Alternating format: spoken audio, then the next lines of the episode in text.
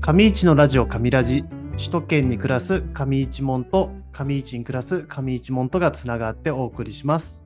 本日は早川がお話しさせていただきますが今日は出身者の方にいろいろ聞いちゃう回っていう形で出身者の方をお呼びしていろいろお話をお聞きしたいなと思います。それでは早速お呼びしたいなと。思うんですけれども、沢井さん、よろしくお願いします。あ、沢井です。よろしくお願いします。よろしくお願いします。ちょっとよそ行きの声です。そうですね。沢井さんはフルネームで言うと、沢井修介で沢井す。修介さんですね。出身者の会、上市町首都圏同窓会元井上野和という名前で活動をこれから始めていくんですけれども、そこに、えー出身者で東京で参加していただいている沢井さんに今日はお越しいただいてます。普段はこう飲み会の場とか交流会のところでお話しさせていただくんですけど、こうやって1対1でお話しさせていただくのって初めてになるんで、と根掘り葉掘りいろいろいやできたらなー、変な。変な穴さえ掘らなければ大丈夫です。その場合はカットします。もうゆるりと質問をしていけたらなと思います。お願いします。お願いします。僕は結構ね、お聞きしてることとかもあるんですけど、改めて、沢井さんは、えっ、と、まあ、何年生まれで、上市の出身はどちらになりますか？昭和の生まれで43年になりまして。うんうんうんうんうん。で、出身は、実家は北島になります。あ、北島ですね。そして、いつから上市を出て、東京に？そう、高校卒業して大学、東京の大学に行ったので、うんうんうんその時からですね、18歳ですね。18歳。一緒ですね。いや上市の飲み屋を知らない。いやー、そ、それです、それです。本当に。えちなみに上市とか戻られた時とかってお店探しとかされたりします？うんいいとこが上市にいるので、うんうんうんどこかいいとこないって聞いたうん。りして、うんうん酒井さんとかああ、はいはいはいはい。行ってますね。はい。最近はちょっとこう新しいお店とかも増えてるみたいで、ぜひ帰られた時にはいろいろ巡ってもらえたらなと思うんですけど、戻られた時とか地元の友達とかと飲みに行くとかもあります？飲みに行くはなくて、うん実家に飲みに来てもらってるんです。あの、家飲み、家飲みしてます。はいはいはいはいはい。小中同級生がうん。北島に2人住んでるので、もう徒歩圏だから、いいですね。どっか飲みに行くよりも、こう、スーパーとか惣菜買ってきて、ビールと酒と焼酎用意しとけば、6時間ぐらい話してますね。ああ、わかります。そういう時って、どういう話題になりますか？みんな違う仕事してるんですよ。一人は中小企業の社長してるし、うん一人は大手、ん非上場大手企業のうん。工場の設計やってて、僕は IT 系の仕事をしてるので。畑が全然違うので、うんうん。最近どうからスタートして、どうだった？この、この前までイタリアに出張行ってたよとか、そんな話とか、あ大人だ。もうね、まあ、僕は独り身ですけど、二人は結婚して、子供も成人したりとかしているので、うん。昔はそういう話も、子育てどうしようかとか、はいはいはい。あの、スマホを与えるのどうしようとあか、ーそんな話とかもしてましたね。僕の話になって恐縮なんですけど、結構地元の友達と、えー飲むと仕事がバラバラすぎて、逆に仕事の話にならず、うんうん。共通項である中学校とか小学校の話とかが 続くっていう。なりがちでね。でも、そこはこう、興味を持って話せばうん。いいかなと。例えば、うんうん。えっ、と、海外に工場がある会社で、うん。でも、ブランドとしては日本のブランドだから、うん。メイドインジャパンを歌いたいんだけど、うんうんうん。じゃあ、メイドインジャパンって何なのっていう話をうん。したりとか。例えばメイドインイタリーなんだけど、はいはいはい。中国人がイタリアに行って作ってると。うんそれはメイドインイタリーなのっていう話題が何年か前に話しましたね。で、だから三大日本人の家系の人がうん。メメンバーで作ってますって言うと、それはうん本当のメイドインジャパンなんじゃないのとかいう、うんだからうん企業としてのメイドインジャパンもあるんだけど、デザインドバイジャパンとか、最近はいろんな言い方、言い回しが増えてきて、そうですよね。iPhone もそうですもんね。アッセンブリーなんちゃらとか、うん、そうですよね。デザインバイとか。そうそうそう。だからそういうので、本当のメイドインジャパンを欲してる人たちはう、ん。本当に日本人が作った、うん。本当のメイドインジャパンが欲しいんじゃないの？そしたらうん高くても売れるんじゃないの？っていう話をしたりとか。純100%のメイドインジャパン。そうそうそうそう。あだだから労働力がないからといって、外国籍人にーうんあの、うん助けてもらうのも一つの手だけど、うんそれでも、もちろんメイドインジャパンだけど、うんそうじゃもないかもね、なんて話をしたり。大人な話ですね。いや、僕はだって、門外漢だから、言いたいことだけ言えばいいんですよね。で、受け取り側の彼がそれを会社に持ち帰って、うん、どう？いや、検討するか、捨てるかもしれないじゃん、その。どんなの会社に話しても誰も聞いてくれい。ないかもしれないけど、まあ、その場では盛り上がってたかな。いやいいですね。え、沢井さんは今、もう IT のお仕事っていうところで、具体的にはどういうお仕事をされてますか？僕は、プログラム開発者なんですが、ん。今は、今流行りの AI っていうやつの、ああ、トレンドですね。そうそうそう。生成 AI っていうやつ。生成 AI はちょっと試しで使ってるぐらいで、で、今やってるのは工場とかで、うんロボットに作業はさせられないぐらい難しい作業なんだけど、うん。そこは人間がやりますと。でも人間がやるんだからミスします。うん。作業上のミスを AI で解析して指摘しますっていうところで、こう、1000個に1個エラーしてても、ろお客様に渡った時にはワンノブワンなわけです。そいつが故障したら全てが故障したのと一緒じゃないですか。でもメーカーとかから見ると1000個に1個とか1万個に1個の失敗だから、そんなの気にしてない。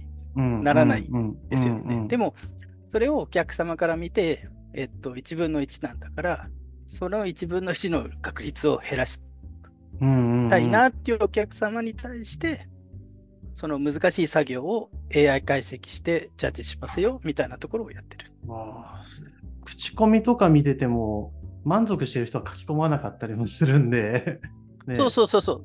10個出たら10個書き込まれてたら、もうダメなサービスみたいになっちゃいますもんね。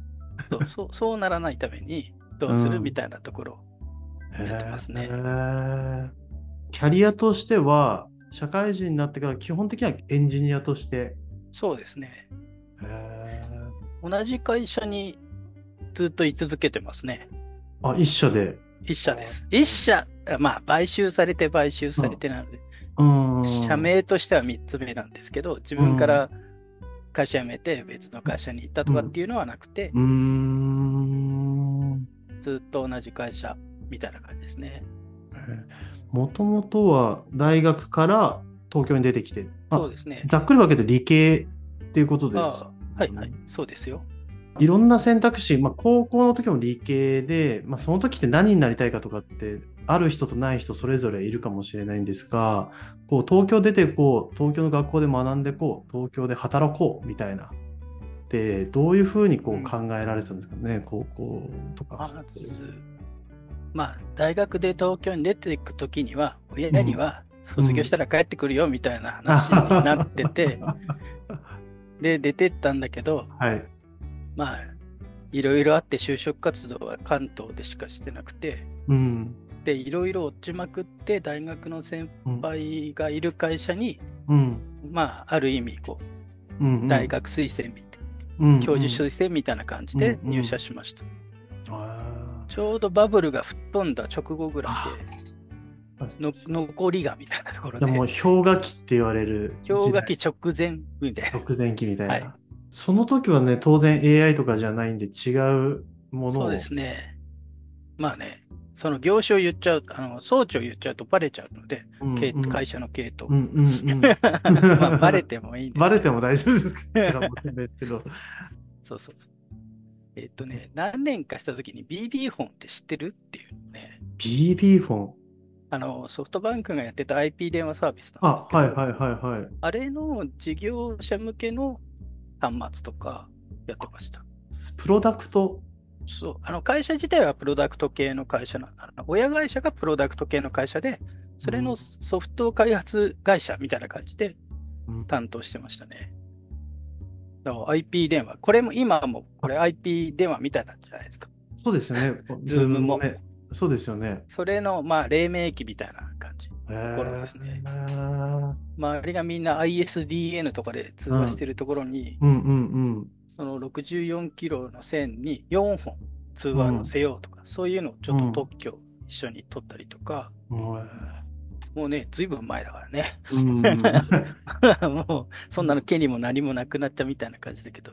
デジタルとかね、エンジニアリングの世界ってどんどんものが変わっていって、仕事してる中でこう流れというか、時代の変化みたいなものを感じられる領域ですよね、より。そうですね。こう、ズームはじめ、こう、IP 電話とかビデオ通話みたいなのが、まあ、飽和して、うん、誰でも、こう、モジュールを持ってくれば作れるみたいな時代になったあたりから、うん、ちょっと別のことをしろって言われて、それまで、まあ、プライベートでやってたサーバー管理とか、I、IT 系。そうそうそう。今、ここの後ろにもガラス扉の後ろにサーバーが3台ほどいサーバーあるんですか？で、それを囲まあ、二十歳ぐらい、二十歳過ぎ、うん、まあ、会社入ってそこそこぐらいで、買い始めたので、うん。昔から関心はあったんです？かそうですね。こう、大学もそういう理系の大学だったので、うんうん、周りに興味がある仲間がいて、うん。で、中の一人が詳しかったので、じゃあ、俺も俺も、うんうん、何買えばいいの？俺とか言いながら。で、始めました。あちなみに、高校の時ぐらい、まあ、いわゆる富山にいる時ぐらいって、なかなかこう、まあ、ざっくりはあっても、あんまりこう、こうなりたいとか、そういうのはまだ、特にはなかった時代ですか、うん、そうですね。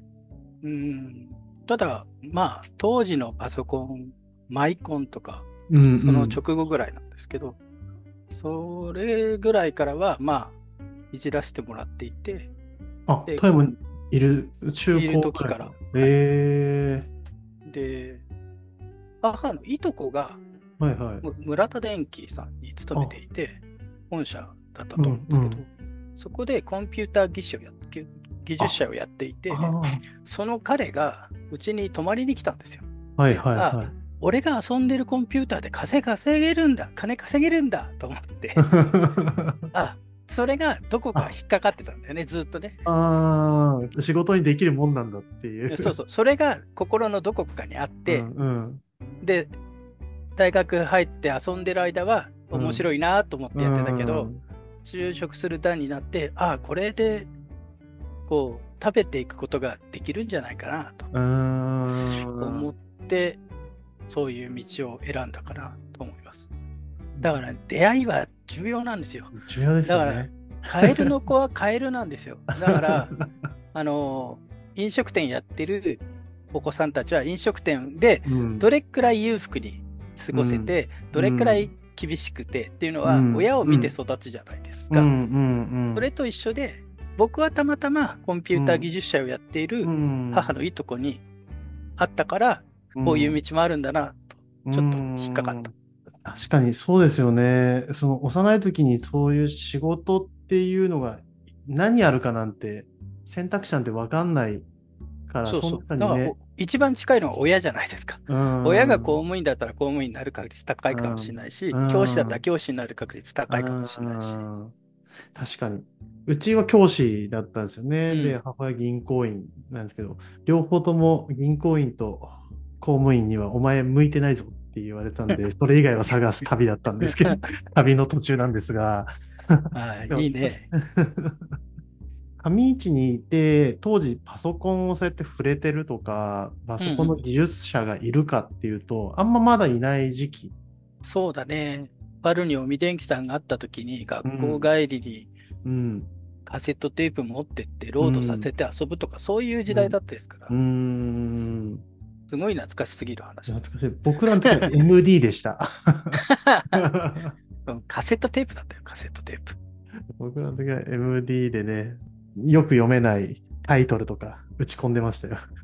コンポで。そうそうそう。そんな感じです。一緒です。えー、今は上市富山って戻られたりとかしてますか？うん、親の介護をしていた時に、うん、介護って言っても月に1回とか2回とか帰る程度だったですけど、うん、その時に帰ってる感じでしたね。うん、だから、ずっと新幹線で帰ったことがなくて、ずっと車で、なぜかというと、上市に車を置いとくと親が乗っちゃうので、親から車を取り上げて東京に持ってきてたんですけど、その車で帰って、だから上市帰ると車ないと大変じゃないですか。いや、そうですね。車でもちょっと遠いんですよね。そうそう。ね、新幹線乗ってって、例えば、うん、無料駐車場にずっと止めとけるなら、それでもいいかもしれないですけど。うん。なので、毎回乗って帰ってました。で、ついでに、うん、カターレ富山の応援して帰る。調子はどうですか？え、何言ってるんですか？まだシーズン始まってないですよ。昨シーズンは、昨シーズン。昨シーズンは J33 位でフィニッシュして、上に上がれませんでしたからね。今シーズンはいかにみたいな、ね、そうですね。みんなタイね、望んでる。あ、一回 J2 から始まったんでしたっけ？合体した時あの、合体した時 JFL で始めて、1年目でなんと4位に滑り込んで J2 に入ったんだけど、うんうんうんその時は J3 まだなかったんですよ。で、その後に J3 できましたってなって、うん、まあ、自利品になって、うんうん、とうとう落ちて上がれないで10年です。来年に期待ですね。今シーズンに期待ですね。はい、楽しめるもあって、こう富山に帰るっていうのは。そうね。さすがになな毎毎回のようにホーム戦に行くので、あそうなんですか？1ヶ月に2回ぐらいはホームがで試合するんですよ。うん、期間中は。そうすると、親の介護がてら、月に2回帰って2回ホームに行く。そうすると、まあ、友達もその場で増えたし、うん、まあ、こんにちはっていう感じで。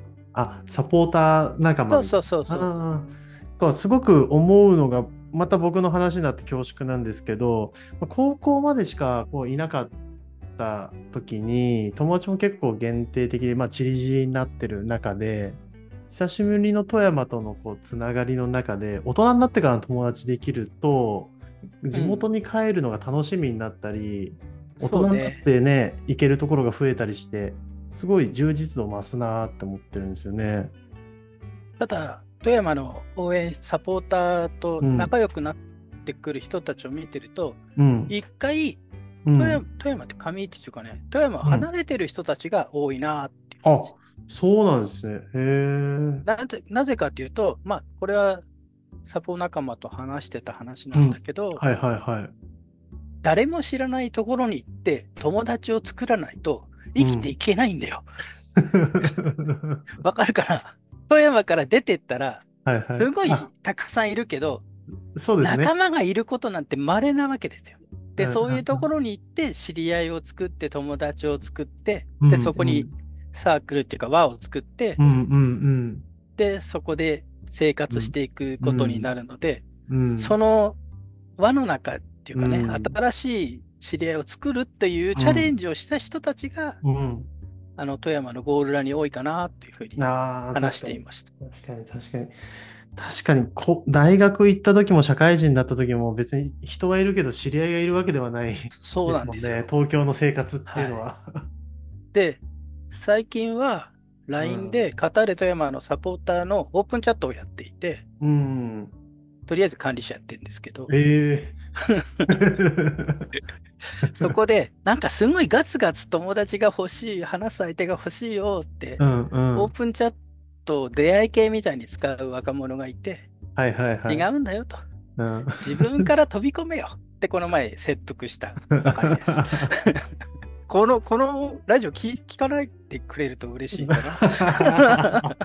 いやなので、わ、わかんないですよ。もう本当に、あの、僕らもそんな聞いてないだろうなって思いながら、170話、80話ぐらいやってるんですけど、結構いろんなところに聞かれてて、あ、ちゃんとしないといけないな、みたいな、普段思っちゃったりするんですよ。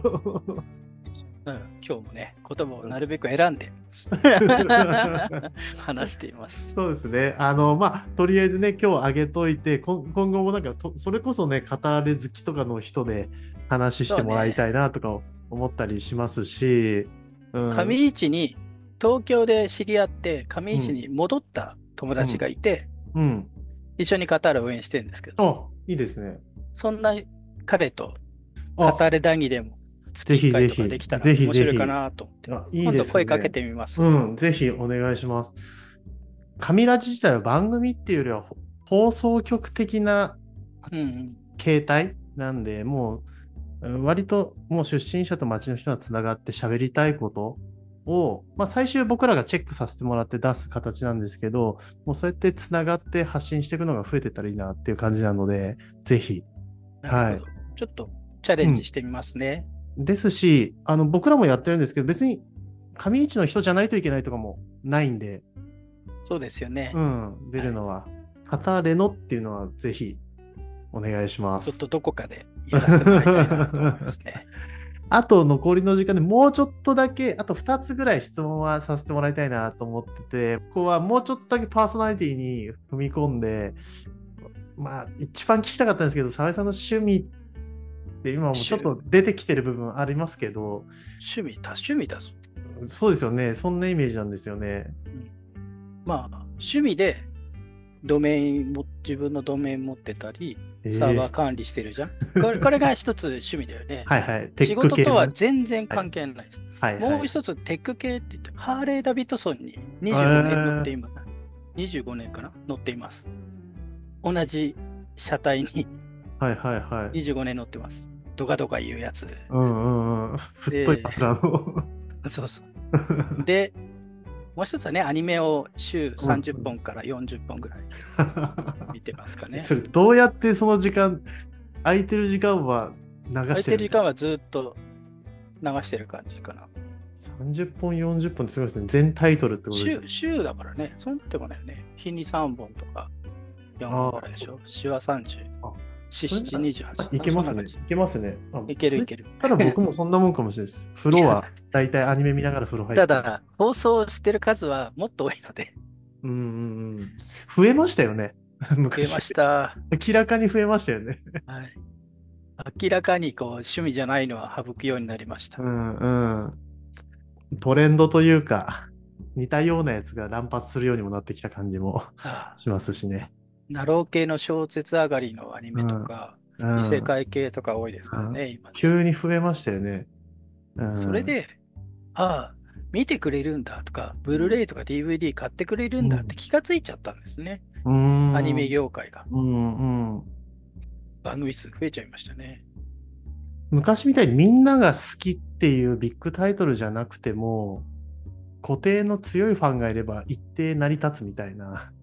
そうなんですよ。うん、あるな。なんかいい意味で、そのオタクっていい表現かわからないですけど、そこに結構経済が回り出してるって感じはしますよね。ね10年ぐらい前ぐらいからアニメを見てるんですっていうのははばからなくてよくなったので、うんうん、そうですよね。ね、普通の人たちとカラオケ行くと、うん、アニソンだとわからないやつを入れて、歌う。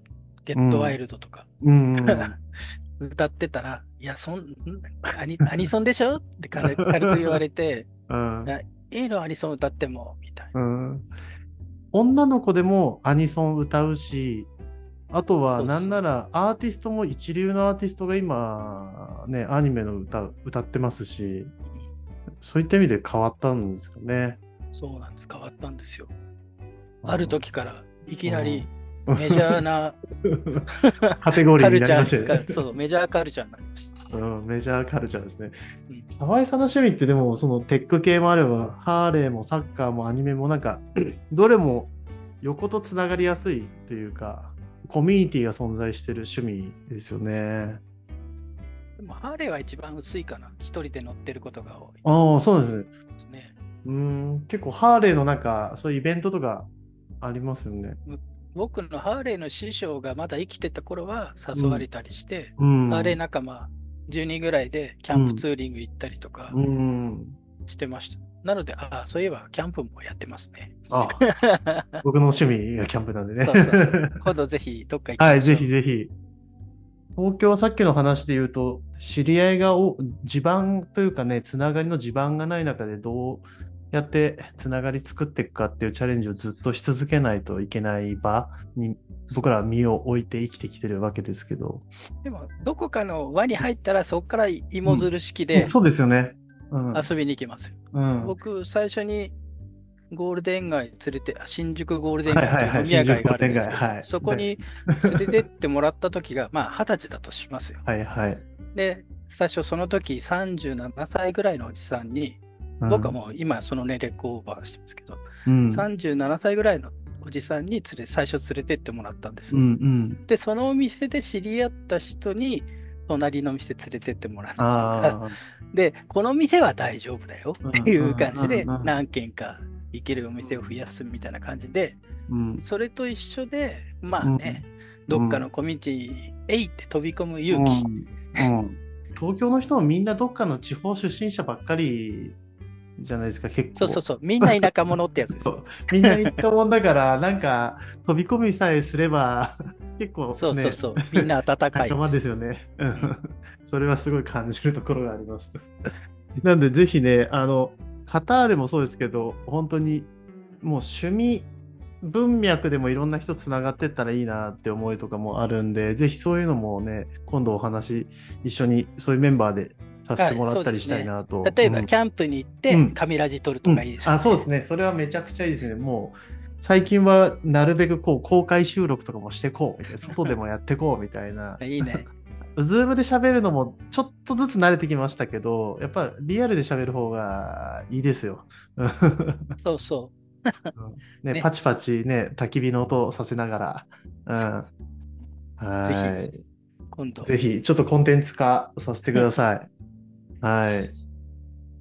あとは最後、あ、2つって言ってたもう1個だけ、あとちょっとだけお時間いただくとしたら、いいね、上市のコミュニティでもこうつながっていただいたりとか、まあ普段変えられたりとかもしてると思うんですけど、まあ、出てみて、ちょっとざっくりした質問になっちゃうんですけど、上市に対して思いというか、出身である土地に対してどういう気持ちで関わられてるというか、思いがあるのかみたいなのをちょっと、今の質問ざっくりしてるんですが、普段感じられてることがあればね、自分にとってどういう場所なのかなとか。ああ、そうだね。うん、まあ、ずっと生活してたのは18歳までだけど、まあ、その、うん、まあ、物心ついてから15年ぐらいはずっと剣岳を見て生活をしていて、うん、その後東京に出てって、うん、山ないじゃんってなる。だからこう、上市に帰ると山が大しく立っていて、落ち着くな、うん、で、ご近所さんも基本的には顔なじみなので、で、朝会ったりしたらおはようございますとか普通に言えるし、最近どう？って言えるし、また留守にするんでよろしくっても言えるので、うんうん、そんな感じで、まあ、新しく上市に来る人とは違って、まあそういうところはプラスかなっていうふうに思ってますね。うんうん、地元ならではのね、人付き合いっていうのはやっぱ上市にしかないと思いますし、あと僕も思うんですけど、剣岳ってこんな高かったっけって思うぐらいやっぱ高いですよね。上市から見る剣岳がいいですよ。すごいですよね。富山市からでも氷見からでもなくて上市から見るのが綺麗なんです。全然違いますよね。はい。こんな壁みたいな大きい山。やっぱ普段ビルしか見てないですから。まあね、富山の人はそれをね、こう羨ましがる。もありますけど、うん、結局たくさんビルが建ってても、使うのはほんの一部ですからね。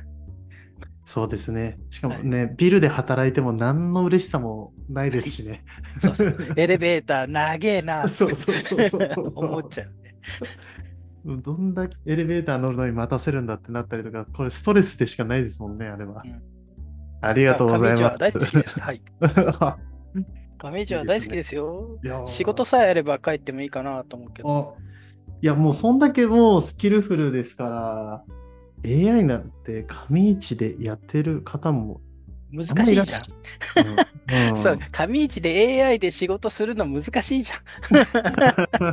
いや、でも、ね、東京の方時代は、時代、そう、本業にはなかなかしづらい部分あるかもしれないですけど、数年経ったら絶対、まあ、チャット GPT はもしかしたら使,、まあ、使ってないとは思いますけど、ちょっとずついろんなもん AI は、えー、絶対活用されていく分野の時に、必要になった時にいきなり知らない東京の業者さん呼んでやるかどうかみたいなのもあると思うんですよね。そこの間にお願いする側というか上市の、まあ、役所なのか企業なのかでも依頼するリテラシーとか経験があった方がいいよなとかその時に頼れる、えー、身近な人がいた方がいいよねみたいなことはすごいあると思うんですよね。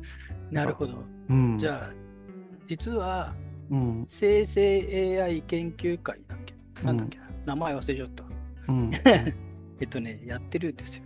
えー、生成 AI のガイスっていう、はいはいはい、ジェネレート AI ガイスっていうところの駒使いを今やっていて、イベントでボランティアでやってるんです。はいはいはい。で、まあ、それ、毎回のように登壇してくださる人がいて、うん。うん、最新の知識とかは会社の外で 仕入れてますね。必須なんで、それこそ、あの首都圏同窓会の活動してても、やっぱ外のことで知ってるから一回話聞かせてねとか、うん、ちょっと試してみるところで、僕らがちょっとやらせてもらったりというの結構多いですよね。うん、まさしくこう街のところでそれこそ定期的に変えられたりもするっていうのもありますし、もう AI は誰もが多分もう避けて通れない領域になってきてるけど、じゃあいきなりどうやって始めればいいんだっていう世界観でもあったりすると思うんで、ぜひちょっとね、わからないなっていう声とかがあった時とか、ぜひちょっとね、あの、お話とかしていただきたいなと思いますね。はい、いくらでも。うん。つなぎますんで、僕なんかよりも頭のいい人のと。ころ。いや、それこそね、この、あの、神ラジはね、役場の方々も結構聞いてくださってますんで。ね。地方自治体かける AI で、はい、はい、そのガイスでこう、うん、ワークショップやってたりするので、あぜひ、そうですね。すでに何箇所かと一緒にやってるから、うん。うん、まあ、その報告とかも聞けるんじゃないかなと。あいいですね。ちょっとそういうのね、手つけていくのはありだと思います。首都圏同窓会始めたときに、 Slack と Zoom を5年前から使ってるんですけど、自治体としては5年前から Slack と Zoom 使ってるとこって多分なかったと思うんですよね。ああ、そうなんですか。そう。去年、三重県庁が Slack 導入しますっていうのでニュースが流れたぐらい。